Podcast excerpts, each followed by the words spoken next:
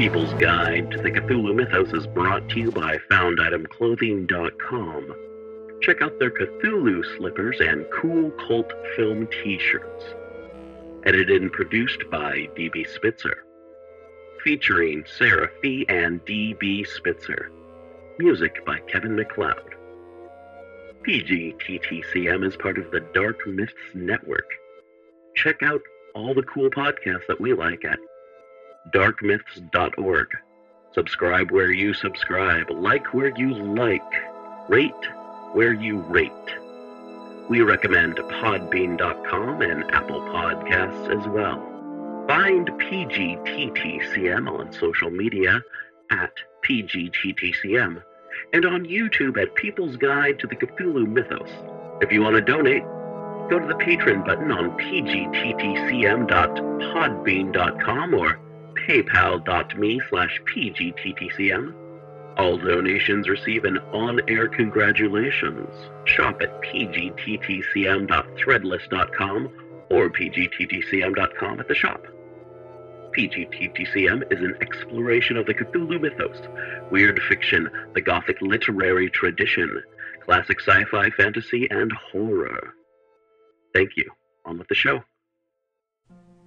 Section 11 of Tales of the Uneasy by Violet Hunt. Read by Lisa Reichert. The Barometer.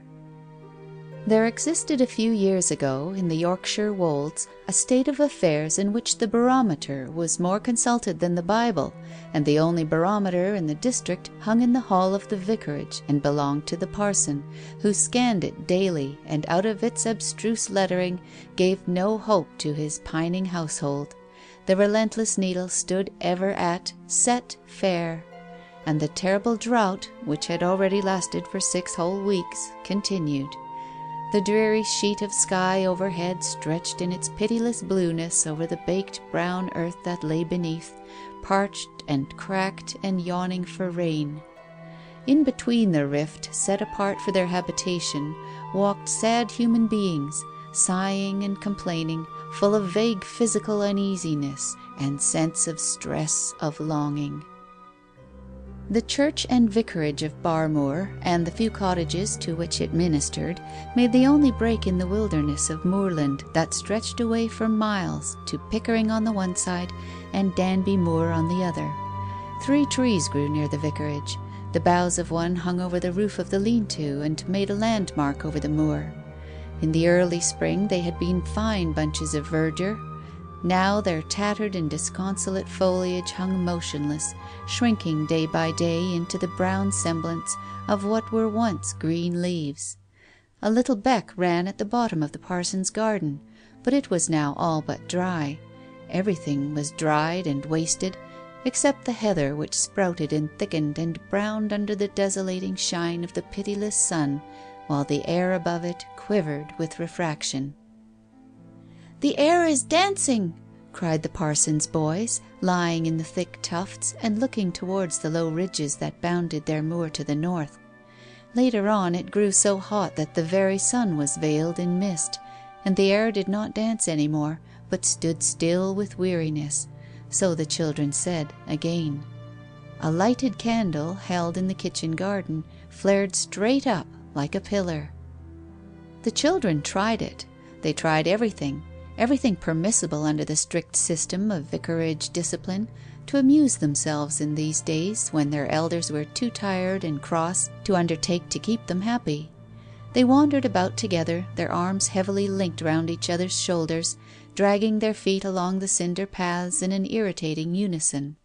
They stood now, in their baggy little home-made clothes, on the path that led down the kitchen garden, bordered with feeble flowers. It was only bordered. The middle patch of ground was, perforce, devoted to useful vegetable cultivation. The living of Barmoor was not a rich living, and the Reverend Matthew Cooper, its incumbent, stood very low in position, birth, and education. His gardener, who was also the sexton, was digging the potatoes for early dinner. He grunted while he dug, and his back was turned to the children, who watched, with a kind of fascination born of ennui, the turn of the fork and the roll of the loose mould, and the horny hands that came down every now and then and gathered up the harvest of his toil and flung it into a basket. Saunders was careless and let several potatoes roll back into the furrow, out of the eight or so that each turn of the fork should yield. "Oh, Saunders, look, you've missed one," piped the youngest child. "Happen I have, Master John," replied the old man. "It's over hot to be fashed." The child sighed. "Won't it really rain soon, Saunders dear?" he asked wearily. He had heard so much lately of this wonderful rain that was to heal all ills and make the world a pleasant place again. Childlike, he had forgotten what rain was like, and how he hated it, since it kept him indoors and spoiled his play. "Happen it may, happen it mayn't," muttered the old servant sulkily. With a sudden access of spite, he added, "Didn't the master pray for her to church last Sunday? But some folks has no influence with the Almighty. I'm saying that the Lord ought to do it for His ain sake. The bonny garden's fair perished for the want of a little kindly moisture." "I think it will rain soon," said the youngest child again gravely. In his blue eyes was something of a rapt look of a visionary. "Well, it doesn't look much like it," grumbled the old fellow, pointing up with his fork to the sky that hung above, a wall of greyness and coming very close to earth somehow. "What for sull't it rain, thinkest thou?" "Because it must in the end," replied the child sturdily. "It wants to rain so badly. It is like me, when I want to cry and can't. Oh, Saunders, there's another potato you've left. What a lot you miss!" "Gan away, gan away," said Saunders impatiently, "and let me get done. Gan away and to Hannah." He shook his pitchfork at them with playful savagery, and they turned away. "Listen, Willie said the child called John, confidentially taking his brother's arm and leading him towards the kitchen, a low one storied outhouse attached to the house, overshadowed by the biggest of the elm trees. "Listen, Willie. I think the sky is like a great wall, very thick and yet very brittle. There's all sorts of queer things going on the other side of it that we can't see." "Tell us," said the elder boy, dimly interested. There's great bulls roaring and sparks flying, like in Hobbie Noble's forge, and a noise, such a noise! If there comes a hole in the wall, we shall see it." His eyes dilated. He squeezed his less poetical minded brother's hand. "Hout!" said the listener. "I don't care for that story much. Let us go in, and bide with Hannah a bit." The vicarage rooms were damp and insufficiently lighted, but the vicarage kitchen was bright and pleasant. Hannah's lime and marl floor was freshly washed, her copper vessels as bright as the mirror in Mrs. Cooper's best bedroom. But in spite of all these signs of previous activity, the girl herself was sitting in a limp and weary attitude, her knees apart and a great bowl of peas between them, which she was podding for dinner. Her eyes were heavy, her big lump of flaxen hair hung on one side of her head, her clumsy red hands moving among the pods lazily and inattentively. "Deary me, deary me," she murmured to herself at short intervals. "Now, bairns," she roused herself as the two slunk in, "I've not time for none of you. Gan away and play, there's good childer." "Don't be cross, Hannah said the eldest timidly. "We've only comed in for a sup of milk." "The milk is all gone sour," she replied shortly. "Ye mun just content yoursel wi' a drink o' water from the pump. Now be off with you." She gave the thin, inoffensive house cat a hoist with her foot, and settled down to her peas again. The pump in the garden had gone dry long since, and Hannah knew it. The water they used in the household, that all the village used, came from one place, the well at the bottom of the village, which had luckily continued its functions in spite of the drought. The children, as Hannah knew well enough, did not really want anything to drink.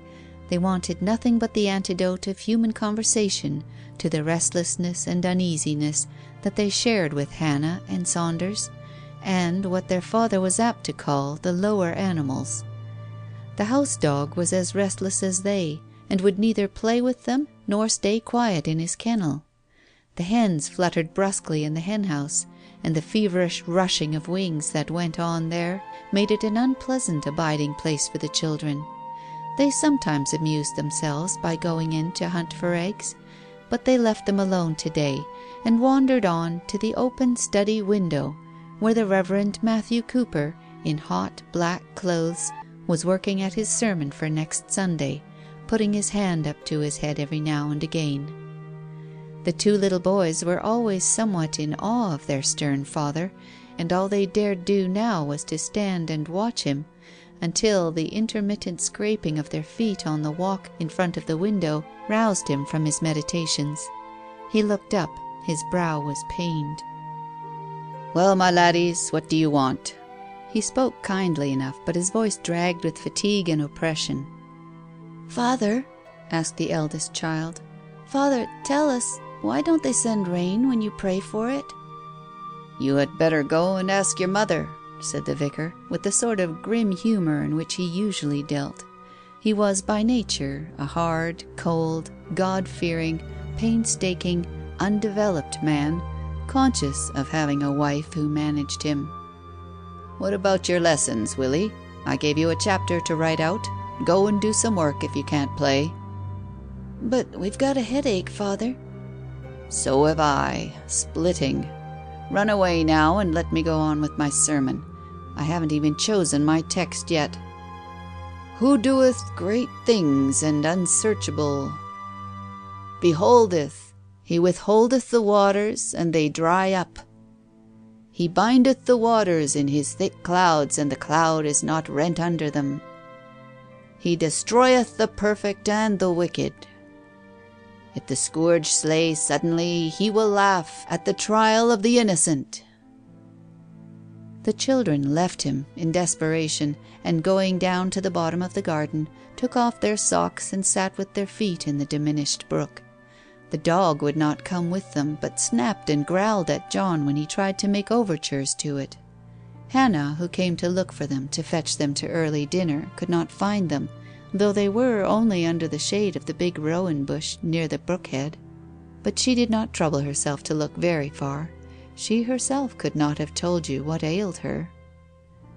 "I cannot find them, mistress," she said to their mother, sitting, carving knife in one hand and fork in the other, before the family joint which Hannah had set before her previous to going to search for the truants.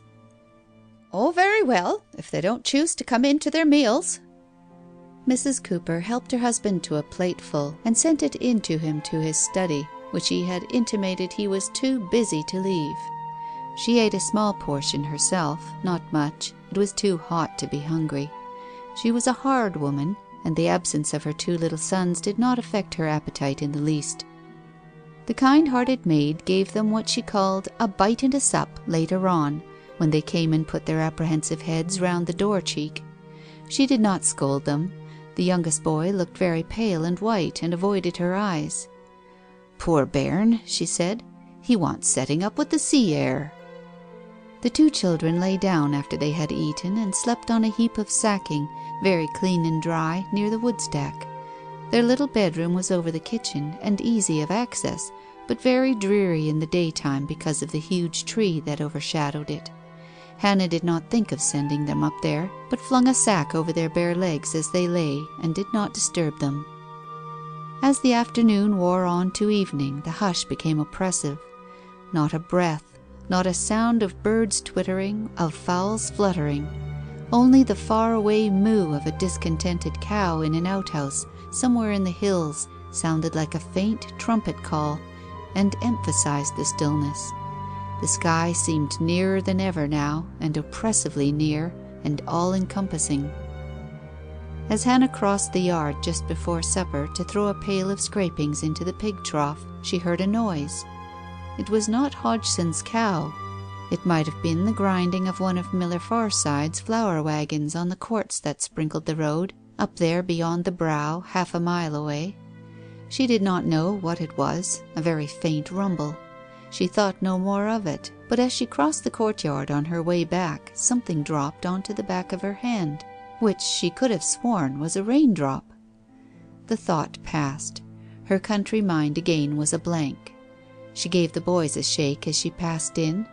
"Come now, wake up. 'Tis supper time." The youngest boy stirred and frowned. "Is it come?" he said. "The hole in the wall?" What "Whatten hole? What Whatten wall? Whatten rubbish is the child talking about?" she said carelessly, brushing the loose straws off his jacket with strong sideways pats, and leading him into the dining room, where supper was spread. Willie, the elder and more prosaic of the two, manifested some interest in the items of the meal. It was beans and bacon and porridge, too solid fare for such a day as this had been. The vicar had finished his sermon and was sitting in his place, as pale as his white tie, but otherwise placable enough. The eldest child went round to his own high chair in silence, but the youngest crossed the room to his mother's side and pulled her by the sleeve. "What ails ye, laddie?" she asked, not unkindly. "Will you give me a kiss, mammy?" he asked shamefacedly and in a low voice, lest his brother should hear and taunt him with being a mammy pet. "What nonsense!" Mrs. Cooper said, with all the helpless shyness of a hard woman. She stooped down and kissed her little appealing son, nevertheless. "Now sit down and eat your supper quietly. Well, Mr. Cooper, how have you got on with your sermon?" "Badly," replied her husband. "I seem to have such a weight on my brain an oppression. It is quite dreadful. It is so bad it really can't last. Something must happen. Eat your supper, John, and don't stare." For the youngest child's eyes were constantly fixed on his father, and little questions seemed to be trembling on his lips. He said nothing until supper was over, when he begged his mother to read to them, in which request he was seconded by his elder brother. She got the big family Bible and reverently flirted the pages. "Read about the Israelites and the plagues of Egypt," suggested Willie. "Very well," the mother said equably. Her day's work was done, she had time now, and was willing to please the children in their own way. "And Moses stretched forth his rod toward the heaven, and the Lord sent thunder and hail "I wish he would," murmured the vicar. "And the fire ran along the ground, and the Lord rained hail upon the land of Egypt." She was going on in her monotonous, uneducated voice, when the youngest child suddenly screamed and hid his face in the cushions of the sofa. "Whisht! Whisht!" she called out by way of soothing him. "Why, you silly body, haven't ye heard it all before?" The child continued to sob. His face remained hidden. Sternly his parent ignored his hysterical outburst. "How old were the children of Israel?" Asked Willie, by way of distracting the attention of his elders from this bad conduct on his brother's part, which would assuredly end in both being sent off to bed. Crying was never allowed. "Were they as old as me, or only as old as John?" Mrs. Cooper now gave her mind to the destruction of this erroneous impression under which her children had been labouring, and when it was done she raised her voice and called "Hannah!" To the maid who was to be heard moving heavily about in the passage. John raised his tear stained face from the sofa, a wild terror in his eyes. Willie clasped his hands together, and together they pleaded with an unaccountable vehemence. "Oh, no, no, mother, please, mother. We don't want to go to bed. We can't, we can't," both wailed. "And what for no?" asked the mother, raising her strongly marked black eyebrows. "Why not to bed to night, same as other nights?" "Because because oh, mother, because we want another story. We want Abraham and Isaac," pleaded William. It was only an excuse, and the mother knew it. "One story is quite enough for one evening," she answered severely, "and John did not behave particularly well over that. I won't hear any fond nonsense. Now you just trot along, both of you. You are both as cross and sleepy as you can be. Bed's the safest place for you." Her rough soothing was of no value. The children's faces, as Hannah came in, were blanched with terror. John ran up to the kindly servant maid and hid his face in the folds of her linsey gown. "I want to speak to you," he sobbed. "No, what then, my honey?" said Hannah good humouredly, stooping till her smooth head touched his tousled one. Well, as she raised her head, did ye ever hear the like? What sets ye asking that? Mistress, he wants to know if they mayn't creep in aside of father and mother to night. Please let us, mother, they murmured, almost inaudibly. I never heard anything so fond, exclaimed Mrs. Cooper, laughing grimly. Be off with you both quickly now, and let me hear no more nonsense. We did once, mother. Once? Yes, when they were mending the roof of your bedroom, but the roof's safe and sound over your heads now, at any rate. Why," she laughed, "why, when I give ye a nice big bed to yourselves, should I go and cram my own and the master's with two tiresome children, to kick me black and blue before morning? What are ye afeared of, I say?" But they would own to nothing, and averted their eyes. A little underswell of sobbing, whimpering breaths testified to their distress. "What's come to the bairns, I wonder?" She was puzzled through her thick mental hide of unsympathy. "They're as fractious. It's this unked weather sets us all out of our wits." "It must break," said her husband. "There's no sense in it. We may have rain to morrow. I forgot to look at the glass as I passed it to night. There may be a change soon, nay, there must be. Come here, children, and say your prayers, and let's have no more crying." They all at once realized the hopelessness of it all, and came meekly to his knee. Hannah folded her hands and looked on approvingly at the two flaxen heads, as in their innocent, pretty, piping voices they begged blessings on their hardened elders, and murmured deep contrition for the sins they had not yet committed. They wound up as usual with the prayer, "Lighten our darkness, we beseech thee, O Lord and by thy great mercy defend us from all perils and dangers of this night, for the love of thine only Son, our Saviour, Jesus Christ. Amen." Sadly they rose and kissed their parents, who had so carelessly crossed them in their strong instinctive desire, and murmured inaudible good nights. Then Hannah, taking a little submissive hand of each, led them out of the room. They went past the weather glass in the hall whose strongly marked signs and signals of change they were too young and Hannah too ignorant to understand, and walked round by half roofless passages to the kitchen. Then Hannah, laughingly propelling "Mischief" in front of her, inducted them up the shaky wooden staircase that led into the large room where they always slept, brooded over by the enormous overarching elm tree its branches tapping the little skylight pane when it was windy, but now they hung still like a drooping banner in a calm. "I do believe it's that ugly girt tree they're feared of," Hannah thought to herself. During the passage towards their sleeping place they said nothing, but the fingers of the younger child closed and unclosed round the maid's stout thumb, and the touch struck her as very cold. "I'd let you both creep in aside o' me," she said, "only I'm that flayed o' the mistress. She'd find us out as soon as my name is Hannah Cawthorne." She set down the candle on the chest in the long, low, empty loft room. The chest and the bed were almost the only articles of furniture in it. The wooden rafters that supported the roof made fanciful bars and arches over the white dimity quilt. The bed was large, clean, and comfortless. When the two children had undressed and lain down, Hannah Cawthorne, of a gloomy north country turn of mind that ran continually on omens and predestinations, could not help thinking how like two corpses laid out they looked, lying so straight, their little bodies outlined under the quilt, their eyes wide open and staring at the roof. It made her uncomfortable. "There's naught to be afeared on," she thought, trying to bring comfort to herself merely, for the children were still submissive and past all repining now. "It's as safe as a church, but all the same Now shut your eyes," she said aloud, "there's good lads, and say, 'Gentle Jesus,' till you feel the sleep coming on ye. Oh, you'll sleep fine, trust me. Shall I leave you the light?" This was a wild stretch of authority. She might have lost her place over it. She was relieved when they shook their heads and declined it. See here, she went on, producing an apple from her pocket.